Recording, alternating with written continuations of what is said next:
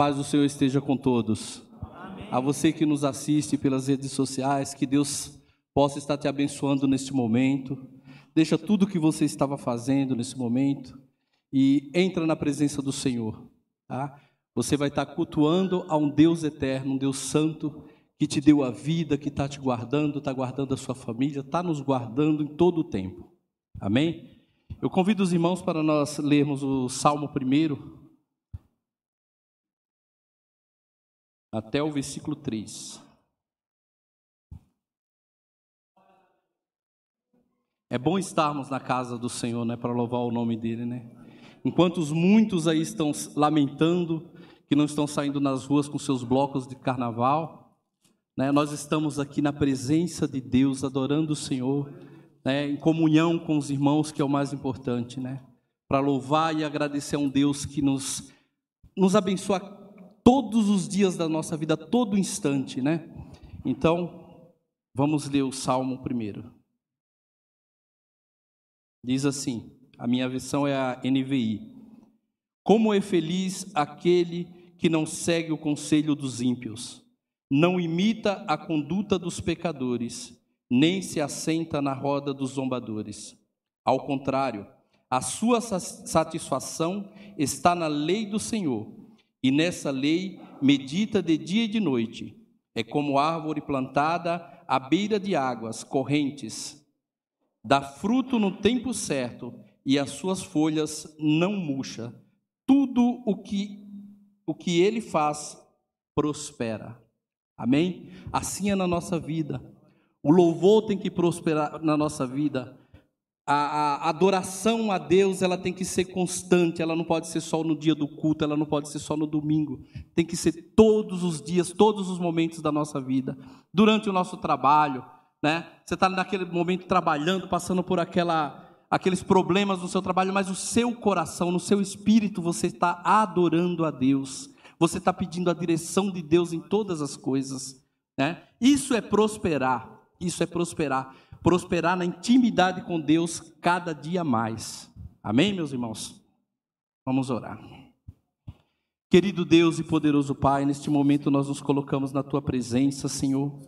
Nós pedimos, meu Deus, que o Senhor estenda as tuas mãos santas nesta manhã e derrama das tuas bênçãos, Senhor, sobre a vida de cada um aqui que está presente, dos que estão em casa, meu Pai. Senhor, toca no coração, Senhor, daqueles que estão com o coração endurecido nessa manhã. Pai amado, Pai glorioso, que o Senhor possa fazer uma grande obra, Senhor, na vida de cada um de nós aqui, ó Pai. Deus eterno, Deus santo, nós te pedimos nesta manhã que o Espírito Santo tenha liberdade de agir em cada coração, ó Pai. Que nós possamos, meu Deus, neste momento, Senhor, único momento, Senhor, assim, é exclusivo, né? Exclusivo, esse momento exclusivo, te adorar, Senhor, na beleza da tua santidade. Que nós possamos deixar os nossos fardos, os nossos problemas nos teus pés agora, Pai e receber de Ti, Senhor, o Teu fardo que é leve, o Teu jugo que é suave, Pai. Em nome de Jesus, abençoa-nos, ó Deus. Abençoa o louvor, Senhor, que vai ser para Ti nesta manhã. A palavra, Pai, abençoa-nos, ó Deus, porque estamos aqui para Te adorar na beleza da Tua santidade, Senhor. Amém. Vamos aplaudir o Senhor. Deus poderoso, digno de toda honra, glória e louvor. A paz do Senhor, igreja, a vocês que estão aqui presentes, aos que estão conectados, a paz seja com todos nós. Vamos dar a Deus o louvor que lhe é devido, que o nosso louvor suba como um aroma suave aos ouvidos do nosso Deus. Ele é santo, ele é poderoso, ele é digno de receber toda honra todo louvor, toda adoração. Louve e exalte ao Senhor conosco, cantando Santo, Santo. Aleluia.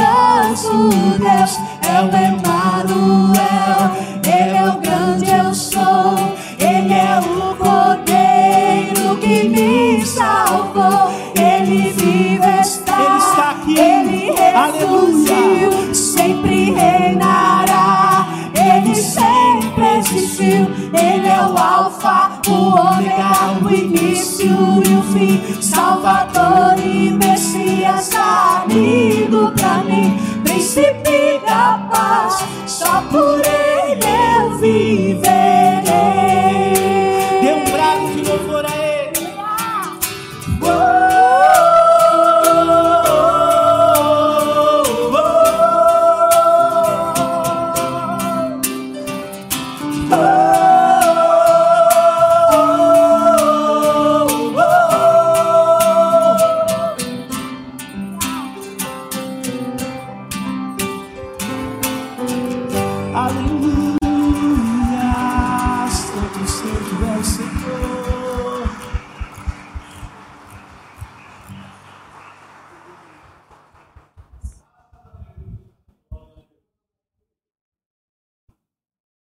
paz a todos.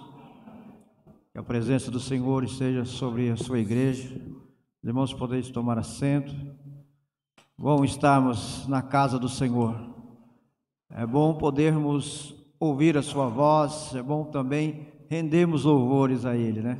Que, que alegria, que oportunidade preciosa nós temos e que liberdade de podermos falar com um Deus vivo e real e que se manifesta em nosso meio.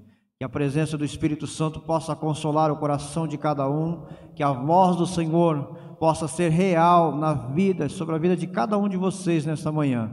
Tanto nós que aqui estamos reunidos, quanto aqueles que estão nos assistindo pela live. Que Deus possa abençoá-los grandemente. Nesse instante, nós gostaríamos de ver agora, chamar os vídeos dos nossos avisos, as nossas programações. Amém, queridos?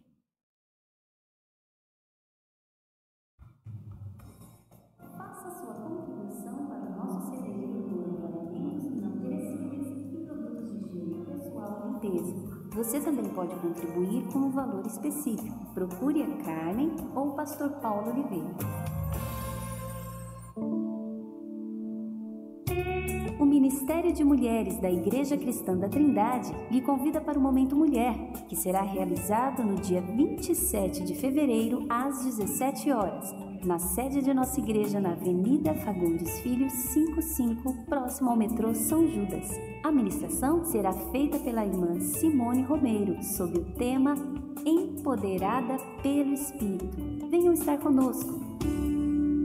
Atenção, crianças, mamães e papais! Todos os domingos às 18 horas haverá o culto online para as crianças, com a tia Valéria e a equipe do Ministério Infantil da ICT. Acesse o Facebook da Igreja Cristã da Trindade e participe.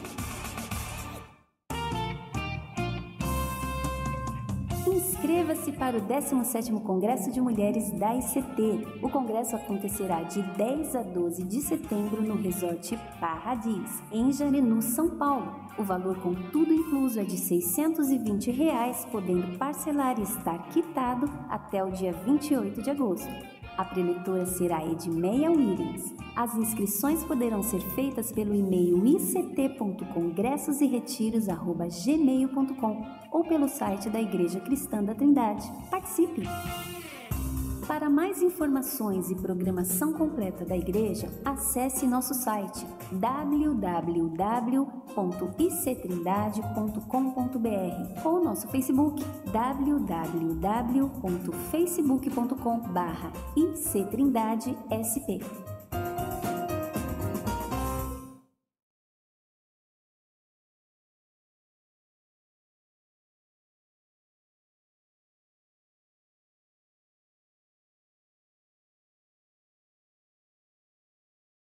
Graças a Deus. Os demais avisos da nossa programação estão no nosso site da ICT. Amém, queridos? É, também nesse momento gostaríamos de conhecer as pessoas que nos visitam pela primeira vez, que estão conosco esta manhã. Gostaria, tem alguém que nos visita? Se coloque em pé para que possamos conhecê-los. Amém? Temos uma, uma pessoa ali atrás. Tem mais alguém? Tem mais uma jovem aqui.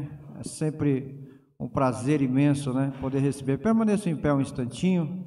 Como nós, na ICT, temos um hábito aqui de receber as pessoas que nos visitam com um abraço fraternal, com alegria imensa. Mas devido ao momento que nós estamos vivendo, nós estamos podendo fazer assim. Mas temos uma forma muito carinhosa, que é como a igreja recebe os visitantes, queridos. Aleluia.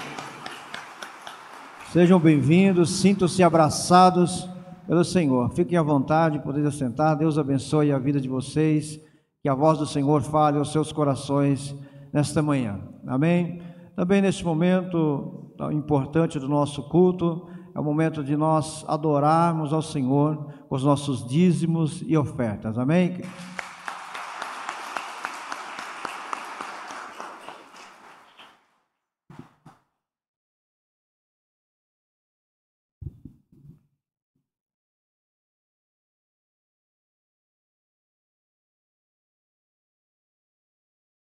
A graça e a paz seja com todos vocês. É muito bom vê-los aqui nesta manhã, revê-los e também cumprimento a todos que nos é, acompanham pela internet, pela, pelas mídias sociais. Que Deus abençoe grandemente suas vidas também. Neste momento de contribuição, é, eu quero começar contando a história de um candidato a ser um policial. Na entrevista, foi-lhe feita a seguinte pergunta como é que você dispersaria uma multidão raivosa ou ameaçadora? E ele respondeu: Eu levantaria uma oferta ou uma contribuição. Eu, essa seria a minha, a, minha, a minha tática, né? a minha estratégia. E é claro que muitos preferem uma pregação sobre diferentes temas, menos sobre dinheiro. Pastor de uma igreja, ele queria motivar a congregação, queria é, motivar o rebanho para trabalhar mais para o Senhor, então ele começou a dizer: né, para essa igreja chegar em algum lugar, ela tem que pelo menos aprender a engatinhar. E o povo começou a gritar: engatinhar, engatinhar, engatinhar. E aí ele continuou: para esta igreja chegar a algum lugar, ela tem que aprender a andar, andar, andar, andar. Todo mundo gritava. Para essa igreja chegar a algum lugar, ela tem que aprender a correr. E o povo gritava: correr, correr, correr. E aí o pastor continua: se essa igreja precisar correr para chegar a algum lugar, ela necessitará de dinheiro. E o povo começou a gritar: engatinhar, engatinhar, engatinhar. É, infelizmente, essa é a atitude de muitos crentes, de muitos crentes. Né? É, eu quero dizer para vocês que a história do cristianismo, ela tem sido uma história de abusos, de coisas, é, de fracassos, de pecados e virtudes também. Né? Então, o abuso na área do dinheiro, na área do sexo, é, em muitas áreas de abuso verbal, de abuso é, espiritual, doutrinário, de heresias, esse, esses abusos abundam na história da igreja, mas isso jamais é, foi capaz de derrubar a igreja, de fechar as suas portas, porque o próprio Jesus disse isso em Mateus capítulo 16, versículo 18: As portas do inferno não prevalecerão contra a minha igreja. Porém, a história também da religião, do povo de Deus, desde o Antigo Testamento, é também uma história de acertos, é uma história de retidão, de virtude. Né? Eu estou me lembrando, por exemplo, de Samuel, quando ele, que era juiz de Israel, ele era juiz e profeta, e ele então é, foi quem fez a transição do regime de juízes para a monarquia, quando ele ungiu é, Saul como primeiro rei de Israel. Mas antes disso, ele, ele reuniu os líderes da nação, das tribos, e perguntou: é, eu vou ler é 1 Samuel 12, versículo 3. Aqui estou, testemunhai contra mim diante do Senhor e do seu ungido a quem tomei um único boi ou jumento, a quem defraudei e a quem oprimi, de quem tenho recebido presentes, a fim de que, a fim de que finja não ver a injustiça, e eu vos restituirei. E a resposta do povo foi rápida: Não, você nunca fez isso conosco. Então, que Deus seja testemunha entre mim e vocês e o povo respondeu: Sim, que ele seja testemunha. Que bonito chegar de cara limpa depois de um, depois de, de um ministério tão abençoado, aprovado por Deus, e ele poder receber essa resposta do povo. Eu me lembro também de Davi, o rei Davi, quando ele quis construir um templo para o Senhor. E Deus disse: Não, você não vai construir um templo para mim, porque você foi um homem de muitas guerras, muitas pessoas morreram, as suas mãos têm muito sangue, mas você pode preparar o terreno e preparar o material para que o meu filho Salomão construa o templo. E o próprio nome Salomão significa paz, né? tem a ver com paz, filho da paz. Então, é, Salomão vai construir o templo. Então, Davi foi ver um terreno que ele achou muito apropriado, né, um lote, um terreno, para a construção do templo. Chegou lá falou com o proprietário: Olha, eu quero construir uma casa para Deus, né? um templo para o Senhor. E esse terreno seu aqui é um terreno muito apropriado. E aí o dono do terreno falou assim: não, então não tem preço. Né, Davi, quanto é, qual é o valor? Não, aqui não. Isso aqui eu vou dar, doar para a construção do templo. E Davi respondeu na hora: Eu não vou oferecer ao Senhor alguma coisa que não me custe. Se fosse alguns picaretas hoje diriam: Nossa, Deus abriu a porta, Deus já abençoou, Deus já deu. Né? Mas Davi foi magnânimo foi altruísta. Né? Eu não oferecerei a Deus algo que não me custe. E isso estava custando para ele. Não era um fardo que ele estava colocando sobre os demais, mas era para ele. Né? Então foi muito bonita essa atitude de Davi. E agora um, um relato só no Novo Testamento, aparece em Atos capítulo 20, versículo 33, depois que Paulo está numa fala, no encontro com, com os anciãos, com os bispos de Éfeso, numa cidade chamada Mileto. E no fim da fala ele começa a falar assim: De ninguém cobicei a prata, nem o ouro e nem roupas. Vós mesmos sois testemunhas que estas mãos trabalharam para suprir minhas necessidades e as, do, e as de meus companheiros. Né? Então a gente sabe que Paulo, Paulo uh, também fazia tenda junto com Aquila e Priscila para sobreviver. Houve épocas, não, em que ele recebia ofertas. Em 1 Coríntios 11 ele fala sobre isso, versículo 9. Eu recebi salário de outras igrejas para ministrar para vocês, ó Coríntios, né? Essa foi a fala de Paulo. Então eu acho muito interessante ah, isso aí. Nós vivemos numa época, e sempre foi assim, não é só agora. Os abusos aconteceram ao longo da história. Mas hoje os abusos continuam. Né? Quando Deus diz 10% na Bíblia, é para nos proteger. É para que ninguém venha com a história de que você tem que dar 50%, você tem que dar 60%, você tem que dar 90%, você vai dar tudo e assim por diante. Né? Para não haver abuso. É errado é falta de caráter, é desonestidade quando uma igreja começa a dizer que tem que entregar o, o trízimo três vezes mais, ou juros dobrado, o dízimo dobrado. Isso não tem base bíblica. Isso não tem base bíblica. A igreja não pode viver em função disso. O foco da igreja não pode ser dinheiro. O foco da igreja é o Senhor Jesus. Ele é o foco da igreja. E quando os crentes, quando as pessoas se convertem, e elas conhecem o Senhor, e elas amam a Sua palavra, começam a ler e aprender a Sua palavra, elas de mim mesmo, elas vão querer contribuir. Né? Nós temos exemplos disso na Bíblia, eu não vou demorar mais aqui, senão vou tomar tempo do culto e da pregação. Mas é muito bonito esse assunto, é muito lindo esse assunto. Então, por que contribuir? Porque é uma orientação bíblica, é um mandamento bíblico. Né? E nós aqui, eu, por exemplo, sou um pesquisador da área. Eu estou ciente dos abusos que existem em muitos lugares por aí, principalmente nas igrejas neopentecostais. Tá? Eu, já, eu tenho publicado sobre isso, escrito sobre isso, muitas das minhas conferências tratam sobre isso. Tá? E, mas então, por que contribuir? Porque é uma orientação bíblica, é um mandamento de Deus. Em Lucas capítulo 6, versículo 38, o próprio Jesus diz: Deem e lhes será dado, boa medida, prensada, sacudida e transbordante será dada a vocês. Porque com a medida com que vocês tiverem medido, vocês serão medidos também. Né? A Bíblia fala isso. Né? Quem, quem semeia mais vai colher mais, quem semeia menos vai colher menos. Né? E é certo contribuir, e é errado não contribuir. É errado. Tem alguma coisa errada com um crente que nunca faz nada, nunca faz nada. Né? Então é, é certo contribuir e é errado não contribuir à luz da palavra de Deus. Quando os crentes contribuem de acordo com a Bíblia, com a palavra de Deus, eles estão sendo obedientes a Deus.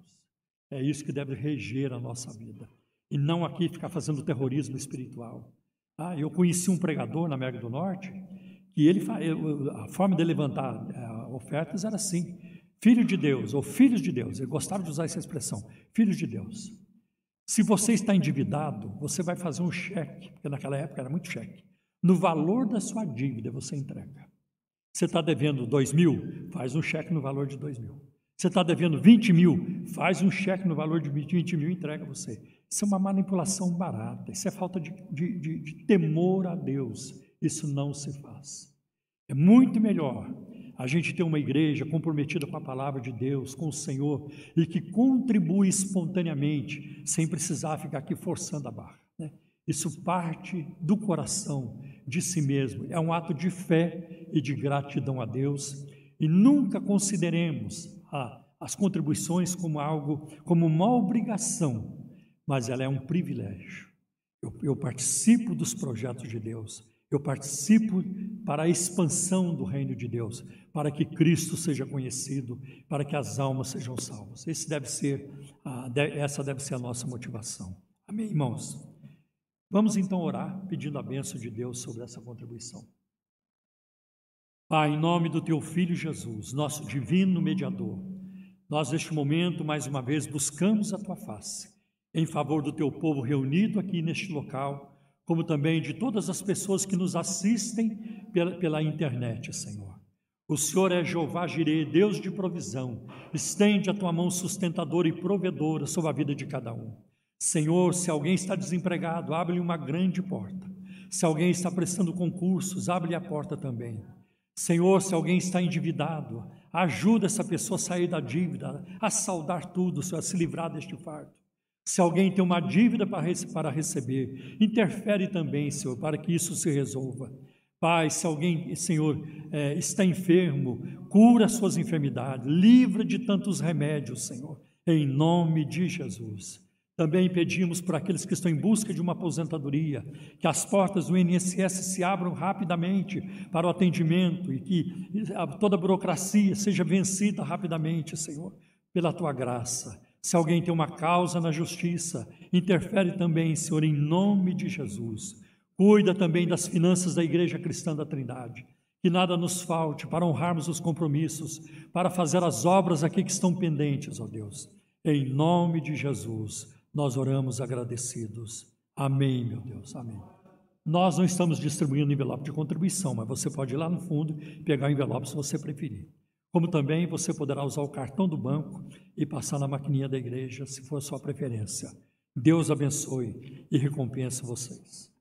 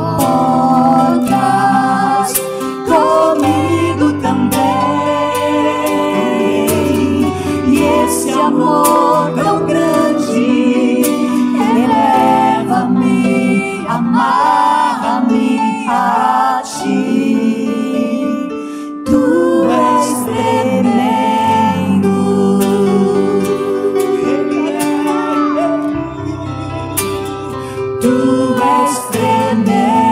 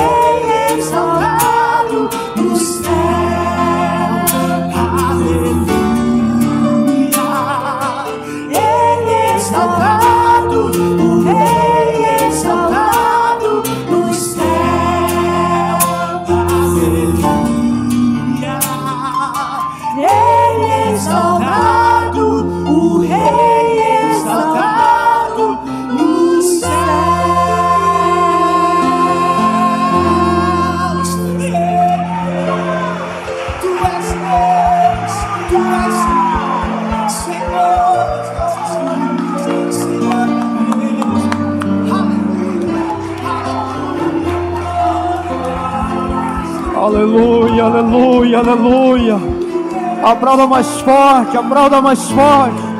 Ele é exaltado, Ele é exaltado, Ele é exaltado, aleluia. Glória ao soberano, aleluia. Glória ao nosso Criador, glória ao nosso Salvador, glória ao Senhor Jesus, aleluia, aleluia, aleluia, aleluia. Oh Senhor, te amamos, ó Deus, te adoramos, ó Deus, te adoramos, pelo Deus que tu és, pelo teu amor para conosco, por tua graça derramada sobre nossas vidas, Senhor. Te adoramos, ó Deus, te adoramos, porque nos amaste primeiro, porque nos chamaste, Senhor, uma vida triste e perdida, para uma vida de glória na tua presença, Senhor. Oh, aleluia. Nós te amamos, Senhor. Nós te amamos pelo Deus que tu és. Nós te amamos, Senhor. Delama na. Como é bom, Senhor, estar na tua presença. Como é bom, Senhor, poder te adorar. Obrigado, Senhor. Obrigado, Senhor, por tua graça. Obrigado, Senhor, por tua misericórdia, por tua compaixão. Obrigado, Senhor, pela liberdade que o Senhor nos dá de estarmos aqui, Senhor. Obrigado pelo teu povo, por tua igreja presente, pelos teus filhos aqui te adorando, Senhor. Obrigado pelas vozes que entoam cânticos a ti, Senhor. Obrigado por tua palavra. Obrigado, Senhor. Seja adorado, aleluia. Ele está conosco neste lugar, aleluia. Aplauda Ele, digno é o Senhor de ser adorado, aleluia. Glória ao nome do Senhor, glória ao nome do Senhor. A melhor coisa que nós podemos ter na nossa vida é a oportunidade de adorar a este Deus vivo e real. Aleluia, porque isso não pode ser tirado de você, querido. Isso não pode ser arrancado da sua vida. Não há nada nessa vida que se compare a estar na presença deste Deus. Aleluia. Nada, nada se compara à glória, à presença deste Deus conosco. Aleluia. O Emanuel está conosco, Ele está conosco, é o Deus conosco, se manifestando em nosso meio. Aleluia, que privilégio, que privilégio, que alegria, que oportunidade gloriosa estarmos na presença deste Deus. Aleluia, aleluia. Este é o melhor lugar que poderíamos estar nesta manhã. Este é o melhor lugar que poderíamos estar. Essa melhor experiência que nós poderíamos estar vivendo na presença de um Deus Santo que se manifesta, mesmo sendo nós tão insignificantes. Ele nos amou, aleluia. Ele nos amou, aleluia. Aleluia, aleluia, aleluia, aleluia, aleluia. Tu és maravilhoso, Jesus. Tu és maravilhoso, te amamos, Senhor. O Espírito Santo de Deus tem uma palavra para o seu coração. O Senhor ainda tem muito a fazer em nosso meio nesta manhã. Que maravilha poder tomar assento, mas com esta alegria no seu coração, ainda adorando a Ele, fazendo essa declaração: Ele é exaltado, o Rei é exaltado nos céus. Quero convidar aqui o pastor Paulo de Oliveira. Estaremos orando neste momento. Que o Espírito Santo possa falar ao seu coração. Estenda suas mãos para cá, queridos.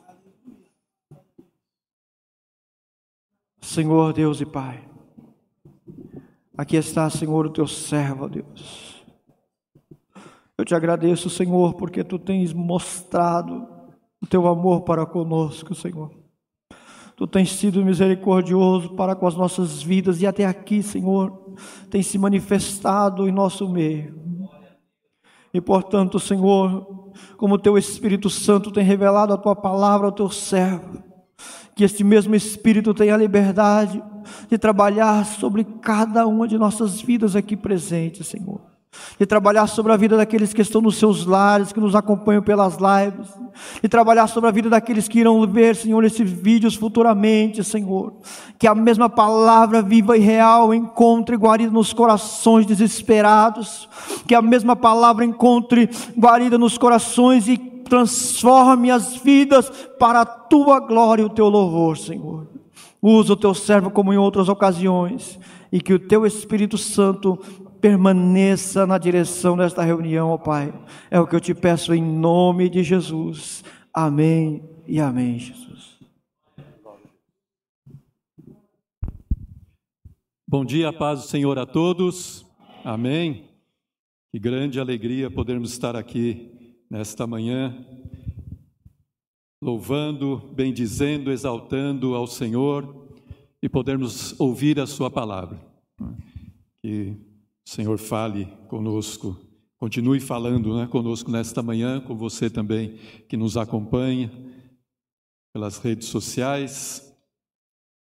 E eu quero, nesta manhã, falar sobre um texto que está no Evangelho de João, capítulo 7. E essa pregação eu tomei como base um, um artigo antigo de um irmão que eu nem sei, não é conhecido, saiu numa revista chamada The Overcomer, muitos e muitos anos, irmão Danny Carr, e falando sobre a vida vitoriosa em Cristo. João 7, nós vamos ler apenas três versos.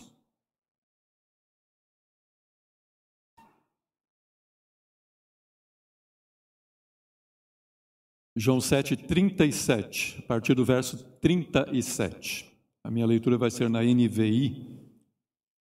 No último e mais importante dia da festa, levantou-se Jesus e disse em alta voz: Se alguém tem sede, venha a mim e beba. Quem crer em mim, como diz a Escritura, do seu interior fluirão rios de água viva. Ele estava se referindo ao Espírito que mais tarde receberiam os que nele crescem. Até então, o Espírito ainda não tinha sido dado, pois Jesus ainda não fora glorificado. Então, esse texto, eh, esse momento onde Jesus proclamou, disse essa palavra, era a festa, essa festa que se refere João, era a festa dos tabernáculos que durava, ou festa das cabanas, Sucote. Né? E essa festa durava oito dias, e no último dia desta festa havia uma santa convocação, eram oferecidas ofertas queimadas, né? e celebrava-se a provisão sobrenatural de água no deserto, lá em Horebe, quando Moisés feriu a rocha e da rocha brotou água. Né? Então, nessa celebração, os sacerdotes levavam água do tanque de Siloé até o templo num jarro dourado e lá derramavam esta água em oferta ao Senhor no, no altar. Né? E durante a procissão eles proclamavam, cantavam, né? recitavam Isaías 12, 3. Com alegria vocês tirarão água das fontes da salvação. Então, este era o panorama, o contexto em que Cristo disse essas palavras. Né? Porque se a gente não tem esse contexto, às vezes fica estranho, né? Você lê e fala, ué, mas por que, que Jesus tá, parou no meio da festa, no, no, no último dia da festa e disse que ele era a água viva. Então ele estava associando com aquela água que eles levavam como oferta a Deus. Né? Então foi nesse contexto que Jesus proclamou essas palavras, demonstrando que ele era o cumprimento de tudo que aquela cerimônia representava. Ele é a verdadeira rocha. Né, de onde brota a água viva, a água verdadeira. Então, só Ele pode saciar a sede espiritual, a sede de Deus. Então era óbvio, isso a que ele se referia. Aquele que tem sede, quem está sedento de Deus, vem a mim, beba, porque eu sou a água viva, eu sou a água verdadeira, né, que mata verdadeiramente a sede. Então Jesus garantiu que quem fosse até ele para saciar a sua sede, quem crer nele, rios de água viva fluiriam do seu interior, ou seja, seria cheio do Espírito Santo. O que significa que outras pessoas poderão saciar a sua sede com esta vida transbordante que sai daquele que crê em Cristo. É? Então, quem crê em Cristo será como uma fonte para saciar a sede daqueles que estão ressequidos espiritualmente. Será um canal de revigoramento para as outras pessoas. Então, esta água que flui, ela mata a sede de outros. E quão verdadeiro isso tem sido na nossa vida. Então, esse é o meu ponto de reflexão. Como isto tem sido realidade na nossa vida? Você tem sentido a água do Espírito, a água viva fluir do seu interior? Né? Com que frequência esta água tem jorrado do seu interior? É um fluxo contínuo? Ou de repente ele cessa, seca? Né? Então, muitas vezes nós nos sentimos apenas como se tivesse um, um filetinho d'água né, fluindo do nosso interior, e não esses rios, né, esses rios de água viva que a qual, ao qual seu, o Senhor Jesus se refere, né, esses rios, águas transbordantes. Muitas vezes nós nos sentimos mais como a, um filete de água, um riachinho saindo do nosso interior, do que propriamente um rio transbordante. Né?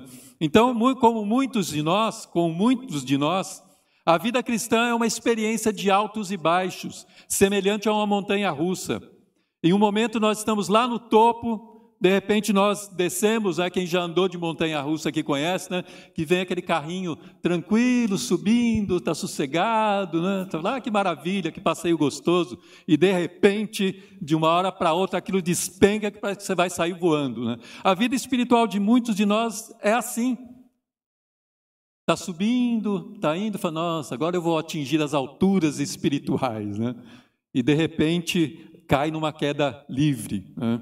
Então, muitas vezes nós estamos nesse topo, nós temos um sentimento de uma grande comunhão com o Senhor, nós encaramos a vida como se ainda estivéssemos andando nas nuvens, mas no momento seguinte é justamente o contrário. Nós estamos caídos, deprimidos, tristes, e a gente não consegue subir, apesar de todo o esforço que fazemos, não conseguimos subir. Parece que ficamos naquela naquele momento ou no plano ou então parece que está descendo. Né? Então, onde estão os rios de água viva? Onde está a vida cheia do Espírito Santo? Então, nesse momento, nós perguntamos: cadê? Onde estão esses rios que o Senhor prometeu, o Senhor disse que fluiriam daqueles que crescem nele? Então, em muitas circunstâncias, nossa posição pode ser resumida naquilo que Paulo escreveu lá em Romanos 7, 19 e 20: Porque não faço o bem que eu quero, mas o mal que não quero, esse faço. Mas se eu não faço o que não quero, já não sou eu quem faz, e sim o pecado que habita em mim. Miserável homem que sou, quem me livrará do corpo dessa morte? Não é o que muitas vezes nós temos vontade de dizer? Né? Desventurado homem que sou, desventurada mulher que sou, miserável. Será que eu não consigo manter uma constância espiritual? Será que esses rios de água viva não podem fluir com mais constância do meu interior?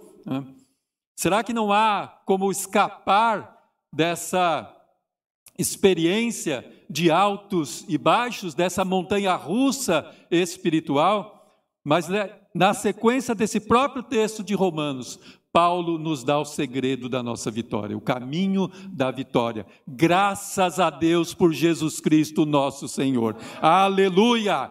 Glória a Deus! Porque ainda que você esteja nesta montanha russa, você pode declarar graças a Deus por Jesus Cristo, nosso Senhor, que nos dá a vitória dia a dia. Né? Então, esse é o brado, esse é o nosso brado de vitória. Quando você se sentir ressequido, quando você sentir apenas aquele filetinho de água saindo de você, você pode parar e dizer: graças a Deus por Jesus Cristo, nosso Senhor. Né? Você pode proclamar e deve proclamar isso. Né? Então, esse deve ser o brado da nossa vitória.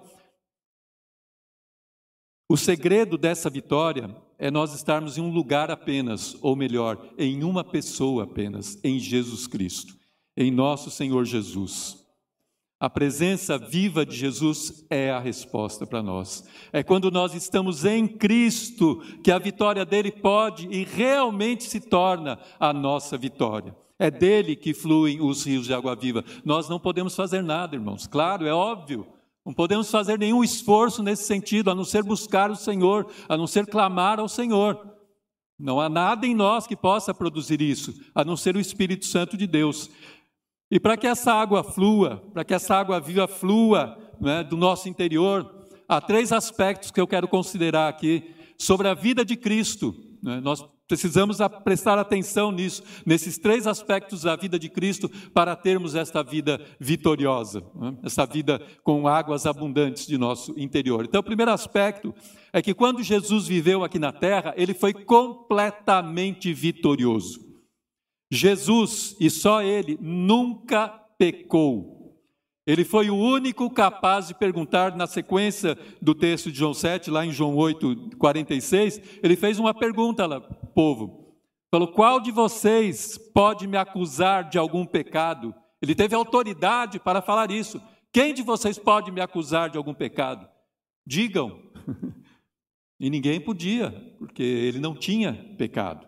Então, a respeito dele, o pai disse: Este é meu filho amado, em quem me comprazo. Pilatos não encontrou nenhuma culpa nele. Diante de todo aquele julgamento, na presença de Pilatos, Pilatos falou: Olha, não estou vendo nada nesse homem. Não posso acusá-lo. Esse homem não, não tem culpa nenhuma. Né? Judas percebeu que ele tinha traído sangue inocente. O centurião responsável pelo pelotão de execução reconheceu que Jesus era um homem justo. E o ladrão ao lado da que foi crucificado ao lado de Cristo também reconheceu que ele não tinha feito nenhum mal. Então, talvez uma das coisas mais maravilhosas sobre Jesus foi que sendo homem perfeito, como nós, ele passou por todo tipo de tentação, mas sem pecado. Aleluia, como diz lá em Hebreus 4,15. Né? Então, como nós, ele ficou cansado, mesmo assim ele atendeu muitas pessoas. Como nós, ele foi, desculpe, como nós, né? Ele foi, ele sentiu todas as necessidades humanas. Ele passou por todas as necessidades humanas, sentiu fome, sede, né? se cansou, tudo. Né? Jesus passou por tudo. Ele foi pressionado pelas multidões, mas ele sempre teve tempo para satisfazer as suas necessidades. Quantas vezes Jesus esteve ali comprimido por aquela multidão, mas ele atendia as pessoas. Ele não disse: "Não, olha, dá licença, deixa eu sair fora daqui que eu vou descansar um pouco". Não, ele sempre atendia, sempre tinha tempo para atender as pessoas. Ele foi cercado pelas crianças, mas parou para tomá-las em seus braços e abençoá-las. Ele foi mal entendido, mas nunca perdeu a sua paciência. Ele foi desapontado, todos os seus discípulos o abandonaram, né, fugiram, mas ele seguiu o seu caminho rumo à cruz. Ele foi falsamente acusado e sofreu terrivelmente, mas ficou em silêncio diante dos seus acusadores. Ele foi cruel e injustamente crucificado, mas ele pediu perdão de seu pai para os seus perseguidores. Ele foi tentado em tudo, assim como nós, mas sem pecado. Então, glória a Deus, porque ainda que você esteja sendo tentado, ainda que eu esteja sendo tentado, nós podemos olhar para Cristo, saber que Ele foi tentado em tudo sem pecado e pedirmos ajuda a Ele, que Ele nos fortalecerá. Ah, se temos alguma luta, é em Cristo que nós vamos vencer. É olhando para Cristo, não é olhando para nós mesmos, não é olhando para a nossa própria condição e falar, não tem como. Claro, em nós não há nada, nada que possamos fazer na luta contra o pecado, mas em Cristo nós podemos vencer isso. Ah, nele nós podemos ser vitoriosos. E o segundo aspecto é que quando Jesus morreu na cruz, ele foi completamente vitorioso. Ele morreu, conforme diz Romanos 6,10, morreu para o pecado de uma vez para sempre. O seu sacrifício foi único e suficiente, não há necessidade de mais nenhum outro. Ele foi o sacrifício perfeito contra o pecado. Aleluia. Então, durante a sua vida na terra, ele foi um alvo especial do diabo. Repetidas vezes, Satanás fez o possível para fazer Jesus cair, mas, óbvio, nunca teve sucesso. Ele nunca conseguiu, evidentemente. Né? Então, nós podemos ver lá no deserto né, as conhecidas tentações que ele fez a Jesus. É, ele usou Pedro, instigando Pedro né, a fazer Jesus desistir da cruz, sair do caminho da cruz, mas também não teve sucesso. No Getsemane, certamente ele foi tentado do mesmo modo para evitar todo o horror da separação de Deus Pai, como resultado de levar os pecados do mundo. Até mesmo enquanto estava na cruz, foram lançadas palavras sobre ele. né? Como diz hoje aí, o pessoal começou a tirar uma de Jesus. Ele confiou em Deus, que Deus o salve agora. né? Se dele tem compaixão, ai, desce da cruz aí, ó. Você não falou que salvava tanta gente aí, que, enfim, salva você mesmo. As pessoas começaram a zombar de Jesus, né? mas de uma vez para sempre ele morreu para os pecados. E como tudo isso nos afeta, irmãos, como isso nos alcança, como tudo isso que Jesus viveu, vivenciou, nos afeta a nossa vida hoje. Em Romanos 6, várias vezes Paulo indica que o cristão foi unido a Cristo em sua morte. Eu vou ler o texto para vocês. Ou será que vocês ignoram que todos nós que fomos batizados em Cristo Jesus, fomos batizados na sua morte? Fomos sepultados com ele na morte pelo batismo, para que, como Cristo foi ressuscitado dentre os mortos, pela glória do Pai, assim também nós andemos em novidade de vida. Porque se fomos unidos com Ele na semelhança da Sua morte, certamente o seremos também na semelhança da Sua ressurreição, sabendo isto, que a nossa velha natureza foi crucificada com Ele, para que o corpo do pecado seja destruído e não sejamos mais escravos do pecado. Pois quem morreu está justificado do pecado. Ora, se já morremos com Cristo, cremos que também com Ele viveremos. Aleluia! Então, glória a Deus. Louvado seja Deus. Então, se já morremos com Cristo, cremos que com Ele também ressuscitaremos. Né? Então, nós estamos unidos na morte de Cristo. Irmãos, quando Cristo morreu, nós fomos unidos a Ele, quando cremos no Senhor Jesus Cristo, quando entregamos a nossa vida ao Senhor Jesus Cristo, nós fomos unidos a Ele na Sua morte, nós também morremos para o pecado, nós, por isso podemos dizer, estamos mortos para o pecado. Então, quando alguma tentação vier à sua vida, quando alguma coisa tentar você, quando vier um pecado confrontar você, quiser levantar a sua cabeça, você pode dizer: Eu já morri com Cristo para isso. Estou morto com Cristo para este pecado. A minha vitória está na cruz. Aleluia. Então é isso que nós podemos dizer, podemos afirmar. Aleluia. Glória a Deus. Então a, a vitória dele é a nossa vitória. Mas muitas vezes nós esquecemos isso, parece que a, a gente fica como que cegado, enfim, o diabo tampa os olhos, nossos olhos, e a gente aceita isso. A gente esquece que nós morremos com Cristo e ressuscitamos com Ele. Morremos para a velha vida e ressuscitamos para uma nova. E a gente começa a viver uma vida medíocre, uma vida comum, em que esses rios de água viva secam, ou quase secam, e a gente fica mendigando, né, pedindo migalhas ao Senhor, quando nós temos um rio para fluir do nosso interior. É como se pedíssemos um copinho de água. Senhor, dá um copinho de água, metade do copo só, tá bom. Não, Senhor, são os rios de água viva que fluam do meu interior. Né. É isso que nós temos que clamar ao Senhor. Então, o que Paulo está querendo dizer com esse texto? Que quando Cristo morreu, você morreu com ele, você é um com ele em sua morte. Assim como Cristo morreu para o pecado definitivamente, nele você morreu para o pecado definitivamente. No verso 11 ele diz: Assim também vocês considerem-se mortos para o pecado, mas vivos para Deus em Cristo Jesus. Nós temos que considerar um fato que já se realizou, meus irmãos.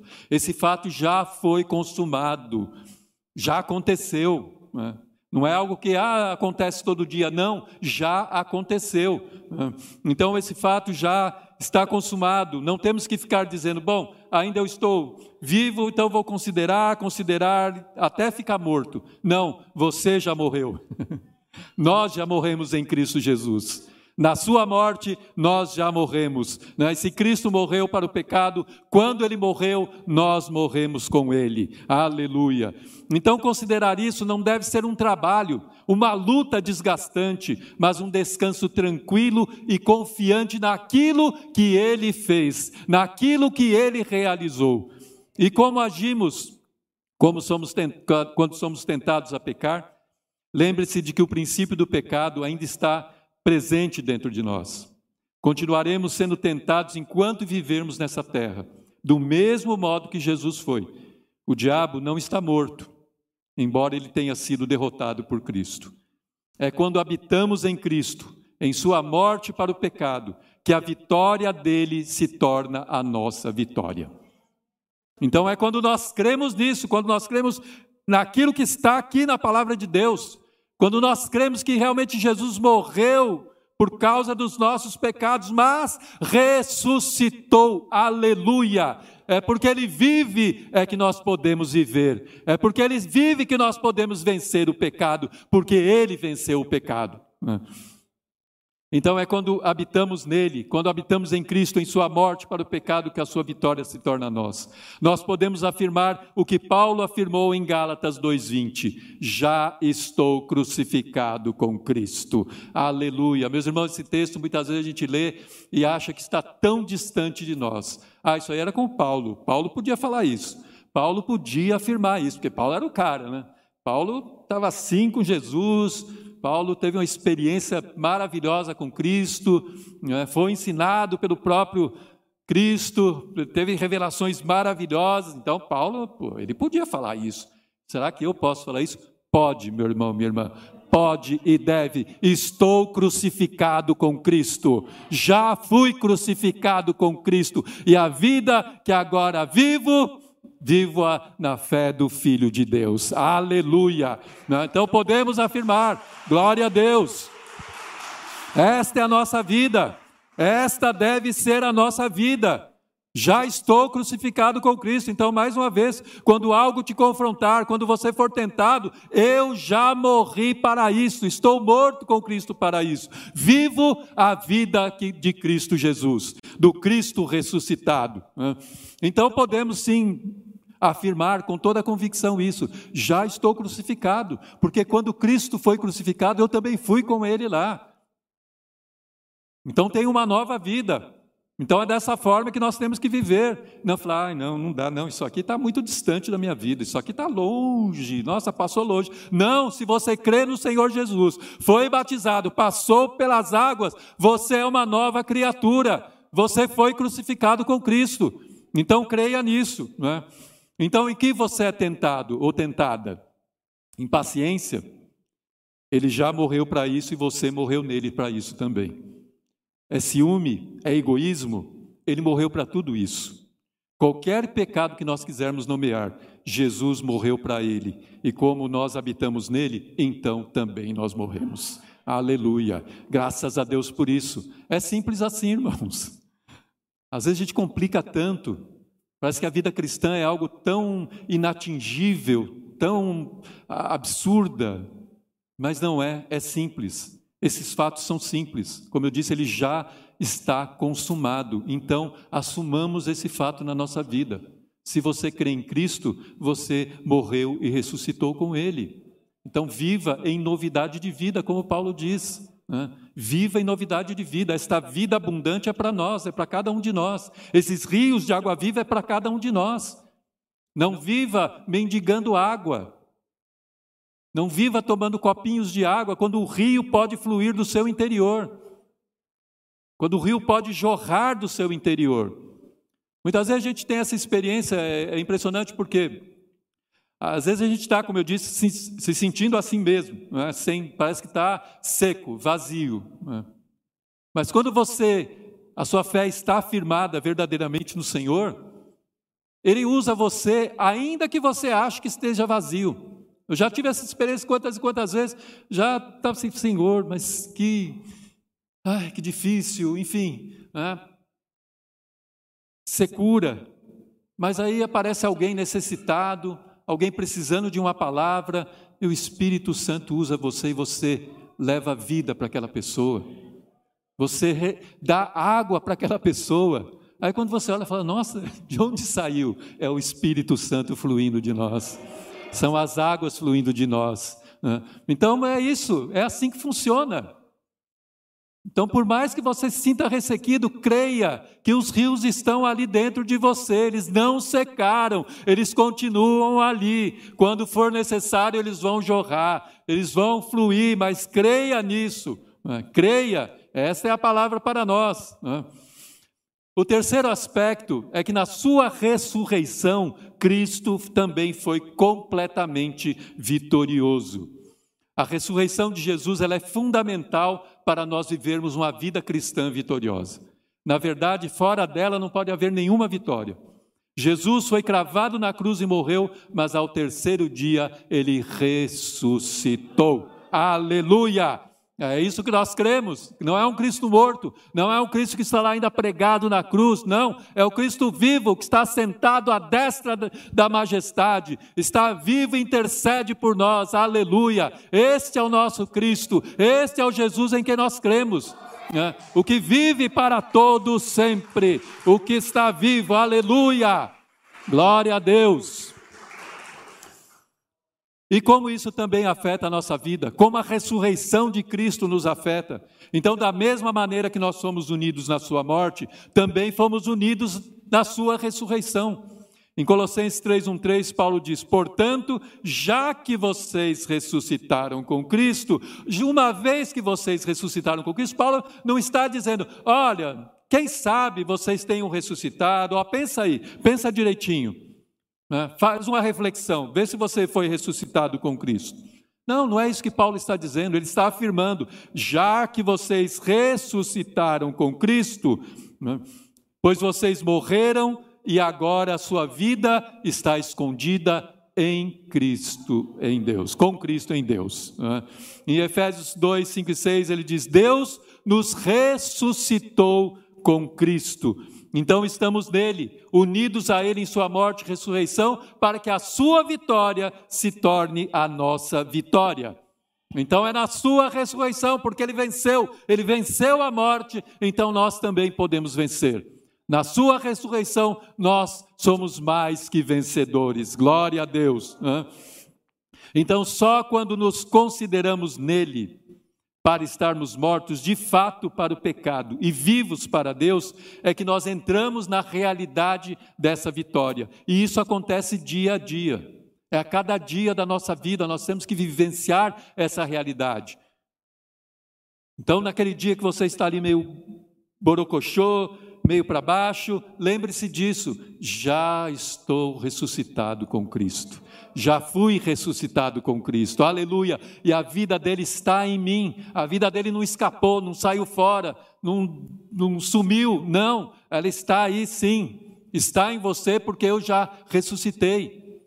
Estou vivo com Cristo. Então é isso que nós temos que fazer dia a dia, trazer esta realidade da palavra de Deus para a nossa vida. né?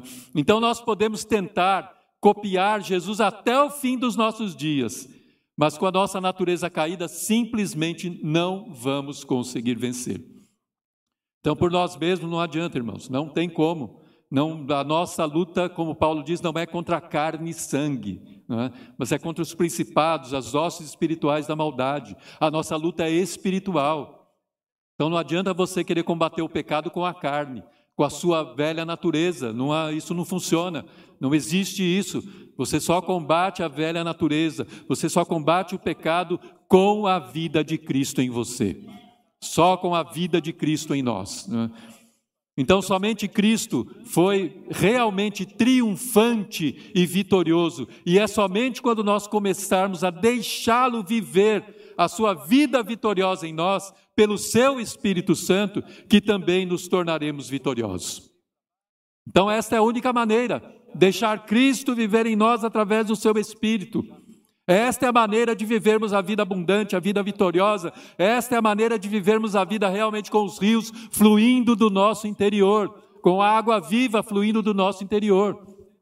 Nós não podemos fazer isso de outra maneira. Não é? Então, como isso funciona na prática? Como é que isso é na prática, no nosso dia a dia? Nós não podemos amar as pessoas como deveríamos, mas Jesus Cristo pode. Aquela pessoa que simplesmente não podemos suportar, Jesus Cristo a ama e morreu por ela, justamente do mesmo modo que morreu por nós, que nos amou e morreu por nós. né? Então a gente tem essas desculpas, a gente dá essas desculpas. Né? Ah, mas eu não consigo amar aquela, aquela, aquela figura ali, misericórdia. Aquele ali não dá. Aquele ali é encardido demais. Mas é por esse encardido que Jesus morreu. É esse encardido que Jesus amou e morreu por ele. Nós não conseguimos, muitas vezes. É difícil. Amar não é fácil. Mas Jesus amou. O amor de Cristo em nós e por nós pode amar essa pessoa. Então não diga, ah, eu não consigo amar essa pessoa. Cristo, ame em mim esta pessoa. Ame através de mim esta pessoa. Né? Ah, não consigo perdoar. Ah, ó, o que, que ele me fez é não tem como, não tem perdão. Já vi cristão falando isso, misericórdia. Já ouvi, né? Desculpe. Mas por quê? Porque está olhando para si mesmo, está olhando para dentro de si mesmo. Nós realmente não conseguimos. Cristo, perdoe através de mim. Cristo, perdoe esta pessoa através de mim. Então é o perdão de Cristo que vai fazer isso, é o amor de Cristo em nós, é o perdão de Cristo em nós. né? Então o segredo não é orar para que possamos melhorar e nos tornar mais amorosos. Cristo não veio para melhorar a nossa velha natureza, mas para crucificá-la, para que Ele pudesse começar a amar por nós, a perdoar por nós. né? Então é dessa forma, irmãos.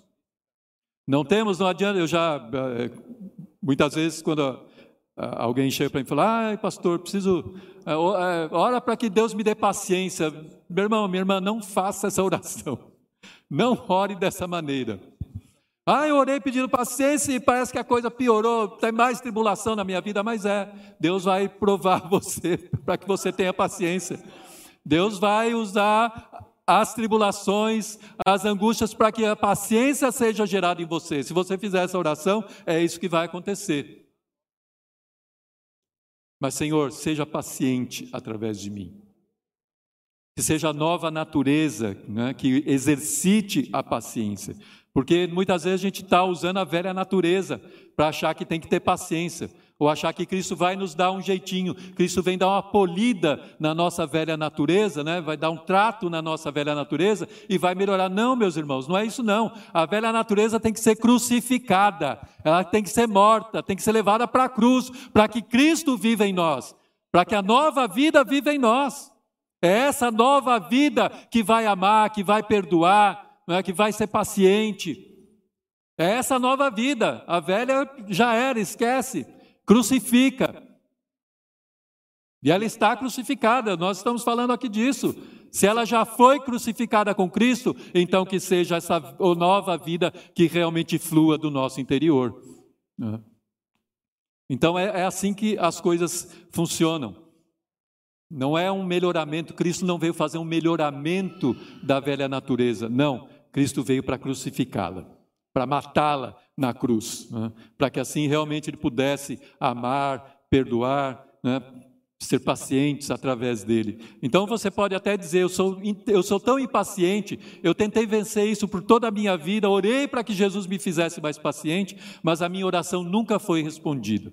Ele nunca responderá uma oração como essa. Ele nunca vai nos tornar melhores. Jesus não veio para nos melhorar, mas para nos transformar, para nos dar uma nova vida, para que o Espírito Santo habite em nós e rios de água viva fluam do nosso interior.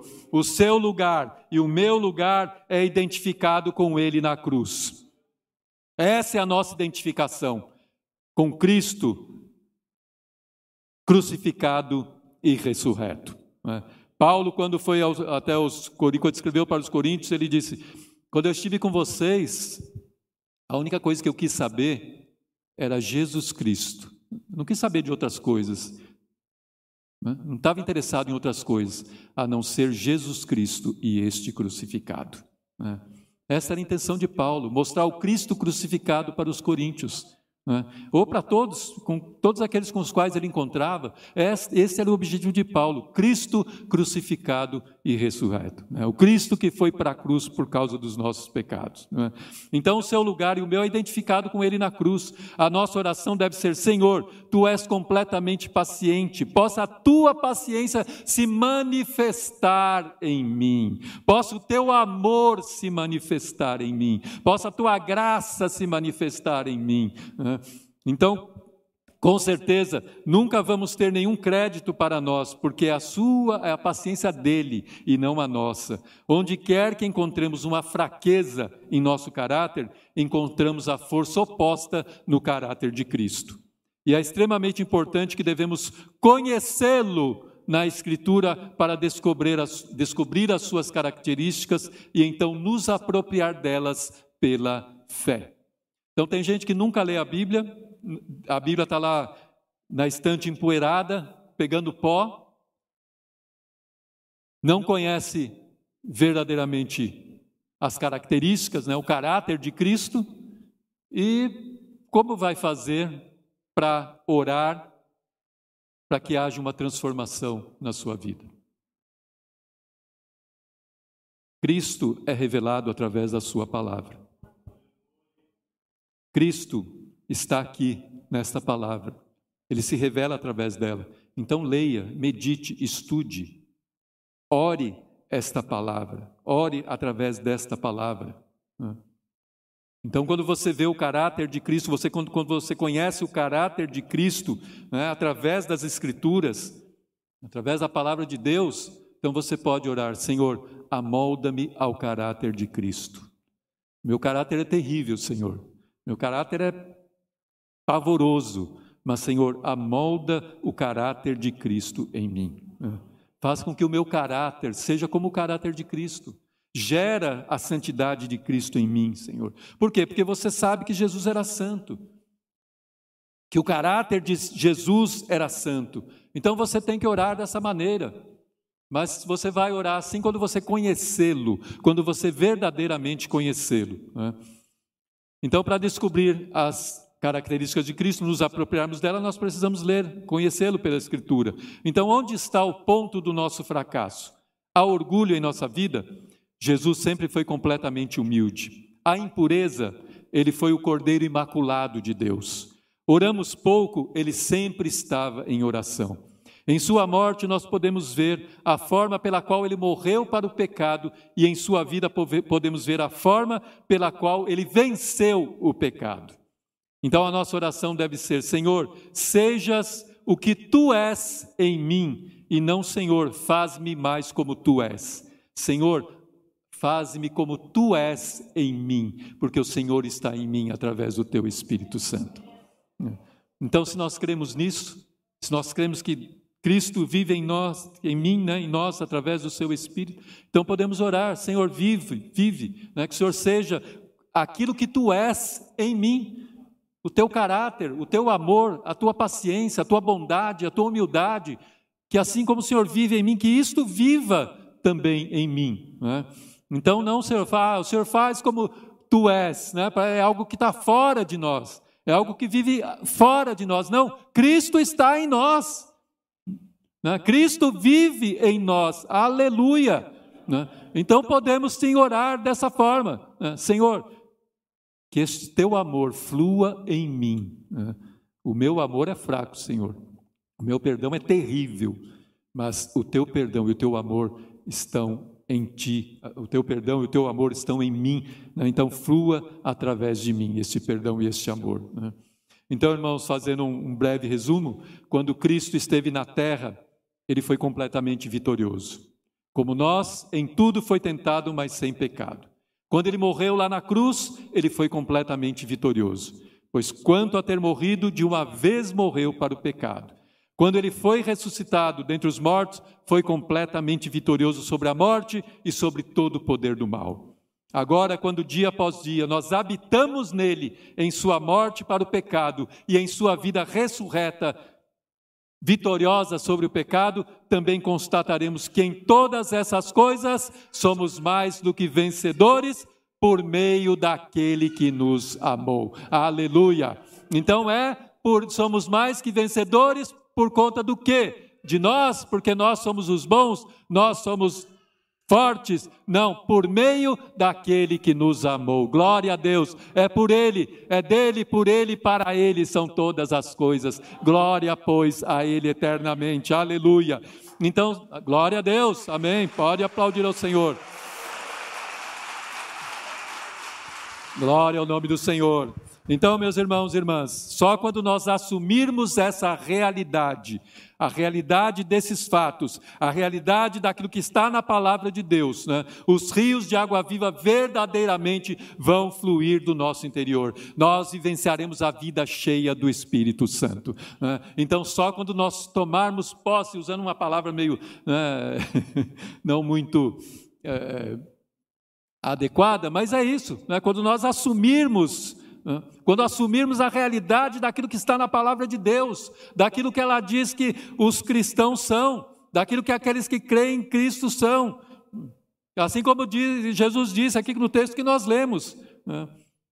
Quem crer em mim, como diz a Escritura, do seu interior fluirão rios de água viva. Senhor, a tua palavra diz isso e eu estou em ti, Senhor. Eu morri e ressuscitei contigo. Então esses rios estão em mim. Esses rios vão fluir dentro de mim. Glória a Deus. Então é esta realidade que nós temos que vivenciar, irmãos. É esta realidade que nós temos que trazer para nós e não considerá-la como algo distante, como algo impossível, só para grandes homens e mulheres, só para alguém muito especial. Não, isto é para cada um de nós. Jesus não foi é, específico aquele onde disse: olha, só quem for assim, assado, quem fizer isso, quem fizer aquilo. Não. Quem crer em mim. Aquele que crê em mim, rios de água viva fluirão do seu interior. É para mim, é para cada um de vocês, para cada um daqueles que creem em Cristo Jesus. Então, esta é a vida que Ele quer e tem para nós. Amém? Glória a Deus, louvado seja o nome do Senhor. Curve sua cabeça por um instante. Amado e glorioso Deus, eterno Deus, Pai Todo-Poderoso, Deus bendito, Senhor, te louvamos, Senhor Deus, pela vida de Cristo, Pai. Senhor, te louvamos, Senhor, porque o Senhor enviou teu filho, Pai, teu filho unigênito, Pai, para este mundo. Oh, Senhor Deus, para ah, Senhor Deus, morrer por nós, Senhor Deus. Oh, Pai amado, mas Ele ressuscitou. Glórias ao Teu santo nome, Pai. Obrigado, Senhor Deus, porque somos participantes, Senhor Deus, da morte e da ressurreição de Cristo, Pai. Porque assim, através disso, Senhor, da Sua morte e da Sua ressurreição, nós temos vida em nós, Pai. A verdadeira vida, Pai. Através da morte e da ressurreição com Cristo, identificados nelas, Pai. Ah, Senhor, os rios de água viva fluirão do nosso interior, Pai. Oh, Senhor Deus, se alguém aqui hoje, nesta manhã, que se sente ressequido, Pai. Oh, Senhor Deus, que está se sentindo seco, Pai amado. Oh, Senhor, que não tem vivido esta vida abundante, esta vida com os rios de água viva fluindo. Pai, em nome do Senhor Jesus Cristo, Pai. Oh, Senhor, que ela possa viver esta realidade, Pai. Que ela tome esta realidade para si, Pai. Se verdadeiramente é um filho teu, uma filha tua, Senhor Deus. Que ela tome esta realidade em sua vida e viva, Senhor, abundantemente. Vida, viva esta vida vitoriosa vitoriosa em Cristo, Pai amado. Oh, Senhor, em nome de Jesus Cristo, Pai. Ah, Senhor Deus, que não vivamos, Senhor, uma vida é, medíocre, Pai, uma vida rasa, Pai amado, mas que possamos experimentar verdadeiramente, Pai, os rios fluindo do nosso interior, Pai. Em nome do Senhor Jesus Cristo, Pai. Opera esta obra em nós, age em nós, Senhor. Move o teu espírito em nós, Pai. Move o teu espírito através de nós para que vidas sejam tocadas e alcançadas, Pai amado amado. Oh, Senhor, por esta água viva, Pai. Oh, Senhor, que esta água também eh, mate, Senhor, a sede de muitas outras pessoas, Pai. Pai, em nome de Jesus Cristo, Pai. Ah, Senhor Deus, manifesta este poder em nós, Pai. Ah, Senhor Deus, porque nós de nós mesmos não podemos nada, Senhor. Nada há em nós, Senhor Deus. Oh, Pai, não há Senhor, nenhum, nem, nada em nós que possa, Senhor, produzir isso, mas só o Teu Espírito Santo, Pai. Por isso, move, Senhor, o Teu Espírito. Move, eu te peço, Pai, em nome de Jesus, para que possamos viver verdadeiramente esta realidade da morte e da ressurreição de Cristo na nossa vida, Pai. Em nome do Senhor Jesus, Pai. É o que eu te peço e já te agradeço para a Tua glória. Amém. Glória a Deus. Louvado seja Deus. Amém. Graças a Deus.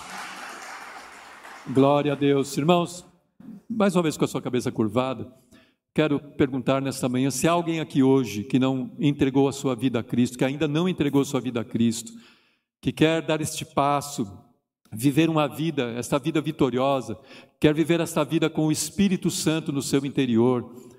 Se alguém aqui nesta manhã que quer entregar a sua vida a Cristo, eu peço que faça um simples gesto, levante a sua mão. Nós vamos orar por você. Há alguém aqui hoje que ainda não entregou sua vida a Cristo e quer fazer isso? Amém.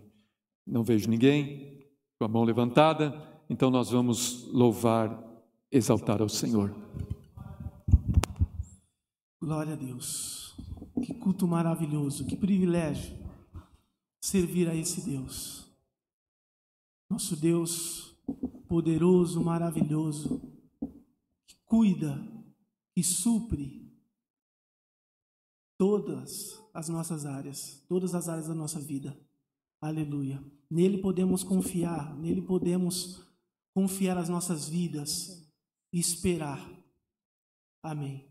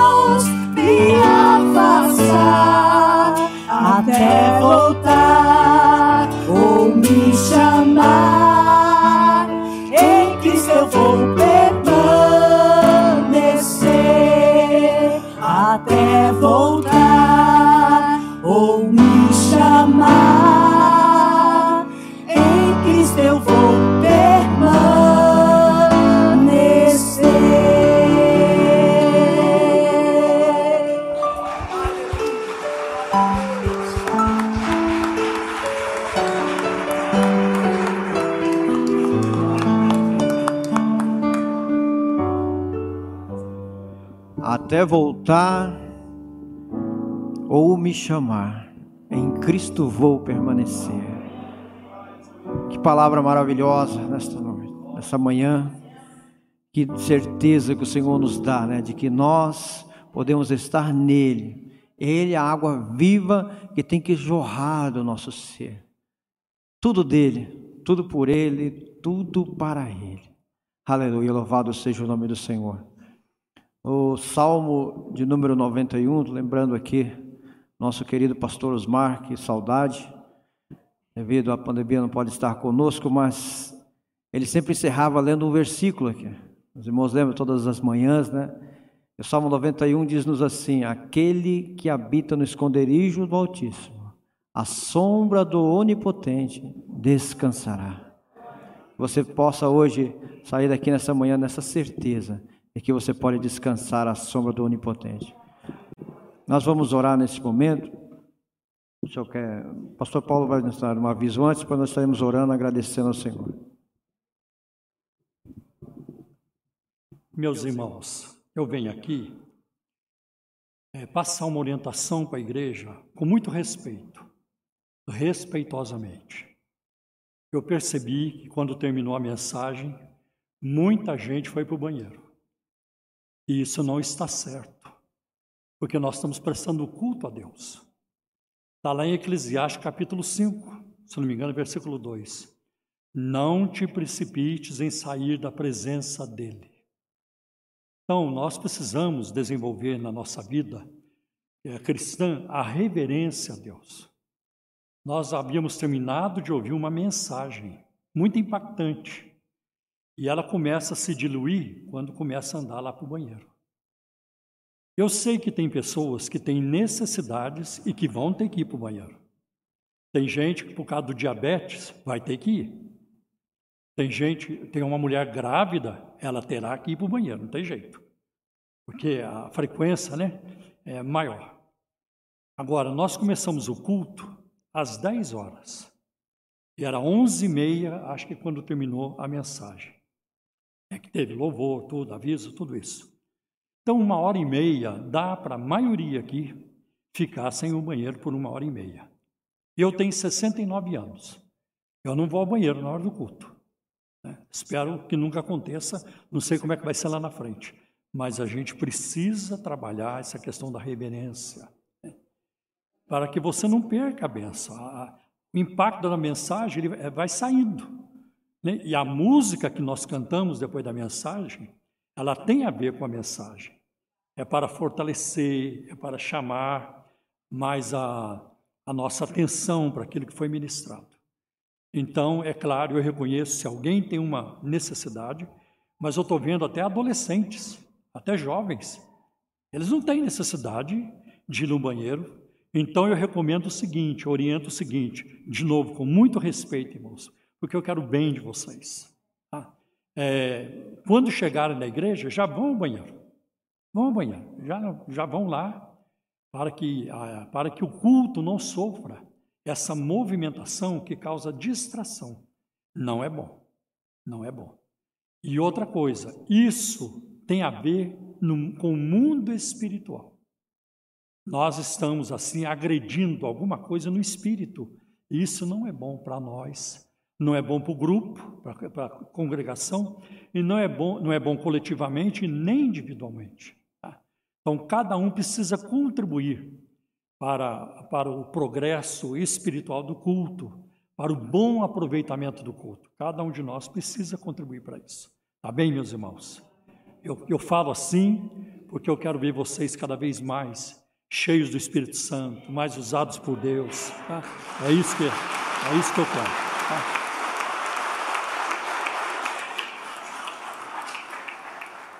Pastor Almir vai orar por nós agora, nos despedir com a bênção. Quem aqui precisa? das bênçãos de Deus. É, tem uma causa para colocar. Quero, neste momento, pedir pela nossa irmã Selma, a esposa do pastor Geraldo, para que Deus lhe dê saúde e tire todo o mal do seu corpo. Tem mais pessoas por quem nós estamos orando. Também eu peço oração neste momento pela, a, pela família do pastor Altamir Gratic. O pastor Altamir estava aqui domingo passado Ele falou para mim que viria hoje, mas ontem à noite uma tia dele morreu de infarto. Aqui em São Paulo, ele teve que vir de, de lá de Jundiaí, porque ele, mora lá. Ele teve que vir lá pelas 11 da noite, meia-noite, para ajudar a filha da, da sua tia, estava sozinha com ela. E quando foi às seis da manhã, retornou para Jundiaí.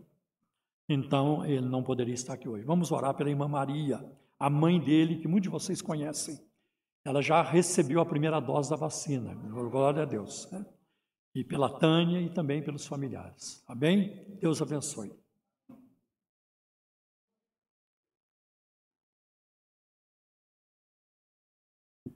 Oremos, queridos. Amado Deus e eterno Pai.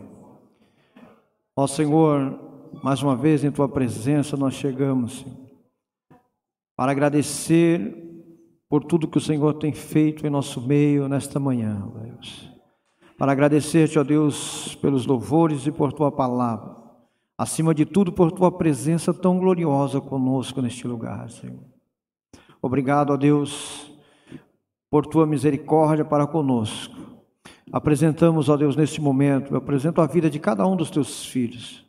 Tu és o Deus que passeia em nosso meio, que sonda os corações e que conhece as nossas necessidades. Por isso eu te peço, sonda cada coração, Senhor. Olha para cada vida, os que estão nos seus lares, Senhor, os que estão distantes. E vê, Senhor, as necessidades que eles estão apresentando a Ti neste momento. Responde às suas petições Responde, Senhor, as suas orações. Apresentamos, ó Deus, a vida da irmã Selma, Deus. Restaura-lhe a saúde, Senhor. Entra com providência nessa causa. Dai força para a tua serva, Pai. Dá vigor, ó Deus, para que ela possa, Senhor, com liberdade sempre estar glorificando e louvando o teu nome, Senhor. Ó Deus, apresentamos os familiares do pastor Atamir, todos eles, Senhor. Em nome de Jesus. Toma a vida da irmã Maria, Senhor, que passou por essa primeira fase da vacina. Que tudo dê certo, Senhor, para que tão breve ela também possa, como é o desejo da tua serva, estar aqui na tua casa te louvando. Consola o coração dos familiares nessa perda, Senhor, que tu sabes que é triste. Consola, Senhor, o coração dos familiares daqueles que também têm perdido um ente querido. Os que estão, Senhor, distante, que nesse momento oram e lamentam, Senhor, a perda perda de um familiar. Em nome de Jesus, dai o consolo pelo teu Espírito Santo. Ó oh, Senhor, te peço, ó Deus, neste momento, que a tua bênção seja derramada sobre a tua igreja, que o teu Espírito Santo conduza, Senhor, os teus servos neste momento em retorno aos seus lares. Guardados possamos estar por tuas mãos poderosas, que esta alegria nos acompanhe, Senhor, em todos os momentos e que possamos assim, ó Deus, ainda esta noite aqui, estarmos adorados adorando o teu nome. Te peço pela vida daqueles que virão à noite cultuar ao Senhor neste lugar, que as tuas bênçãos lhes sejam derramadas também, ó Pai, em nome de Jesus, em nome de Jesus oramos. Amém e amém, Senhor. Estenda suas mãos, queridos. Que o amor de Deus, nosso Pai, a graça de nosso Senhor e Salvador Jesus Cristo, a comunhão e as doces consolações do Espírito Santo, seja com a sua igreja não só hoje, mas para todo sempre o povo de Deus diz. Amém. Está encerrado em nome de Jesus.